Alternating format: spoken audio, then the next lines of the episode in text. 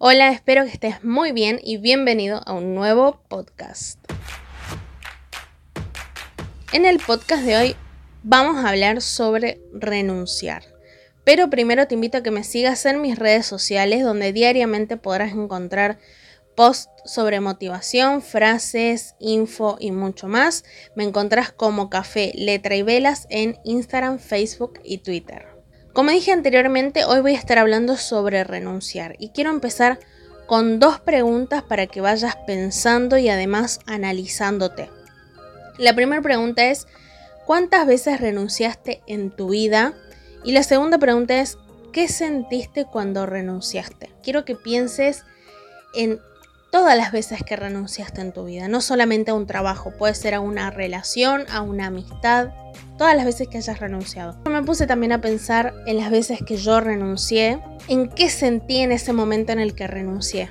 Yo me acuerdo que lo primero que sentí fue miedo seguido de incertidumbre. Ese miedo que quizás no es a la renuncia en sí, porque creo que cuando uno llega a ese momento en el que ya decide y tiene súper tomada la decisión de renunciar, por ejemplo, a un trabajo, estás completamente seguro de esa decisión. Pero si te da un poco de miedo o incertidumbre, o a mí por lo menos me da miedo e incertidumbre, el después, las consecuencias de esa renuncia. ¿Y qué voy a hacer después? Sobre todo cuando se renuncia a un trabajo, ¿no? Es como más, más complicado continuar. Pero previo a renunciar hay varios pasos hasta que finalmente tomamos la decisión de renunciar.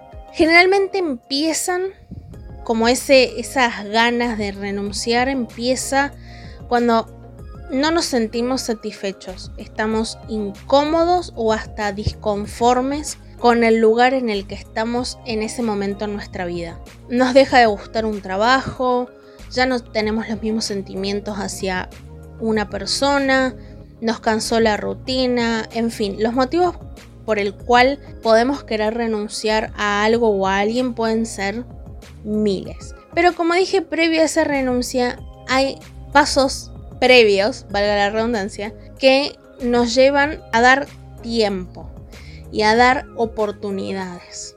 Porque no nos levantamos un día y decidimos renunciar, por ejemplo, a nuestro trabajo. Es algo que venimos pensando durante días, semanas o hasta meses. Y en ese tiempo, hasta que realmente decidimos voy a renunciar, damos oportunidades y tiempo tanto a nosotros como a, la otra persona o al trabajo. ¿Por qué damos ese tiempo? Primero, por ahí puede pasar que en nuestro trabajo hayamos tenido un pésimo día. Todo nos salió mal, eh, nos frustramos, nos sentimos muy mal y nos enojamos con nosotros y podemos enojarnos con nuestro jefe, nuestro compañero de trabajo, en fin. Y muchas veces decimos, ya está, me cansé, listo, renuncio. Y hay que pensar eso porque justamente hay que darse ese tiempo que es completamente necesario. Es para, nos sirve para pensar si realmente lo que queremos es eso, es renunciar o fue solo el enojo o la frustración del momento. Y también es dar ese tiempo para ver si hay algo que cambia, si hay una situación laboral o una situación con, con mi pareja, por ejemplo, que puede cambiar, que puede mejorar, que quizás las cosas se acomoden un poco más, quizás hace falta diálogo en el medio para que todo esté mejor y, y no llegar a ese extremo de renunciar. Por eso es bueno darse tiempos y, obviamente cuando se trata de otra persona siempre está bueno hablar todo lo que nos incomode, lo que no nos guste y también escuchar a la otra parte. Pero mientras tanto, mientras damos ese tiempo y esas oportunidades a que todo quizás cambie, mejore, se acomode, en nuestra cabeza sigue dando vueltas la idea de renunciar, de dejar ir eh, esa relación, dejar ir ese trabajo, más allá de que está dando vueltas en la cabeza la renuncia, también el miedo. Miedo que muchas veces viene de que a muchos nos han plantado el chip de que si renunciamos a algo es igual a fracasar. Y para mí, desde mi punto de vista, ese concepto es completamente errado. Porque fracasar implica que las cosas no salieran como lo esperábamos. Pero quizás todo salió como esperábamos. Quizás logramos el trabajo de nuestro sueño, pero con el tiempo vemos que no crecemos, que siempre estamos en el mismo lugar, que no aprendemos cosas nuevas, que no tenemos la posibilidad de escalar a puestos y cargos más altos y eso puede ir desmotivándonos, sobre todo cuando queremos más y eso más que queremos nunca llega. Yo te quiero hacer una pregunta si sos de esas personas que pensás que renunciar es igual a fracasar, yo te voy a hacer una pregunta. ¿Realmente tomarías como fracaso si te vas de un lugar o de una relación en la que no estás bien o no recibís un buen trato? Para mí eso no es fracasar, para mí eso es simplemente priorizarte, es darte el lugar, el valor y el respeto que te mereces. Para mí eso no es fracasar, es priorizarte, es priorizar tu bienestar por sobre, no sé, el maltrato que recibes en tu trabajo. Si sos de esas personas que tiene el concepto, como dije anteriormente, de que si renuncia a algo fracasa, te propongo algo y te propongo que cambiemos esa mirada que tenés y que empieces a ver que si renuncias lo que estás haciendo realmente es demostrar que sos suficientemente fuerte. Primero, por haber tomado esa decisión, que no es nada fácil.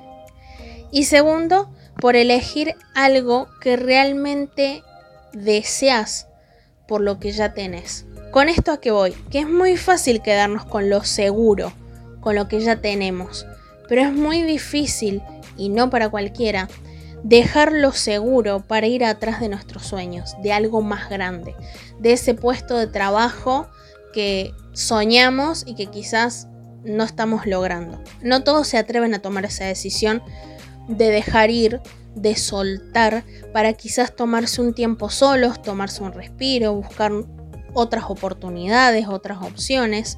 Como dije antes, no cualquiera renuncia, pero en realidad todos podemos renunciar. Pero para mí donde está la diferencia es que solo los valientes se atreven a renunciar. ¿Y por qué? Porque renunciar implica cambios, y muchos, y no todos están dispuestos a cambiar, a quizás tomar decisiones drásticas, determinantes, como lo es renunciar, es cortar algo, es darle un punto final, no un punto suspensivo, un punto y coma, es un punto final a una situación, a un trabajo, a una relación, a una amistad. En resumen, y, ya para, para, terminar el podcast del día de hoy, si sos de esas personas que piensa que renunciar es fracasar, o, querés, o querés renunciar, estás en ese momento de tu vida en el que querés renunciar a algo, pero no te animás, te quiero decir que renunciar es de valientes, de arriesgados. Es de los que no le tienen miedo al cambio, a lo nuevo, a lo diferente. Renunciar es válido si eso te hace abrir puertas para que seas más feliz, para que luches y trabajes por lo que querés, para que aprendas cosas nuevas y crezcas. Si todo eso, felicidad, crecimiento, trabajo, logros y mucho aprendizaje, te lo va a dar una renuncia, entonces renunciar es válido. Y te voy a repetir la pregunta que te hice anteriormente. ¿Tomarías como fracaso irte de un lugar o de una relación en la que no estás bien o no recibís buen trato o te sentís vacío? Como dije antes, eso no es fracasar. Simplemente estás priorizándote, te estás dando tu lugar, el valor y el respeto que vos te mereces. Así que siempre que estés por renunciar y, haya como una voz en tu mente que te dice que estás fracasando, siempre hacete esta pregunta. ¿Realmente estoy fracasando cuando estoy eligiendo algo mejor para mí, para mi vida o para mi familia, por sobre algo que no, no me da los frutos que yo quiero? Entonces siempre hacete esta pregunta. Espero que te haya gustado. Quiero que me cuentes qué opinas al respecto de la renuncia. Si alguna vez renunciaste, cómo te sentiste. Te invito a que me sigas en Spotify para que no te pierdas próximos podcasts y en mis redes que me encontrás como Café, Letra y Velas en Facebook, Instagram y Twitter. Muchas gracias por escucharme y te espero en un próximo podcast. Chau, chau.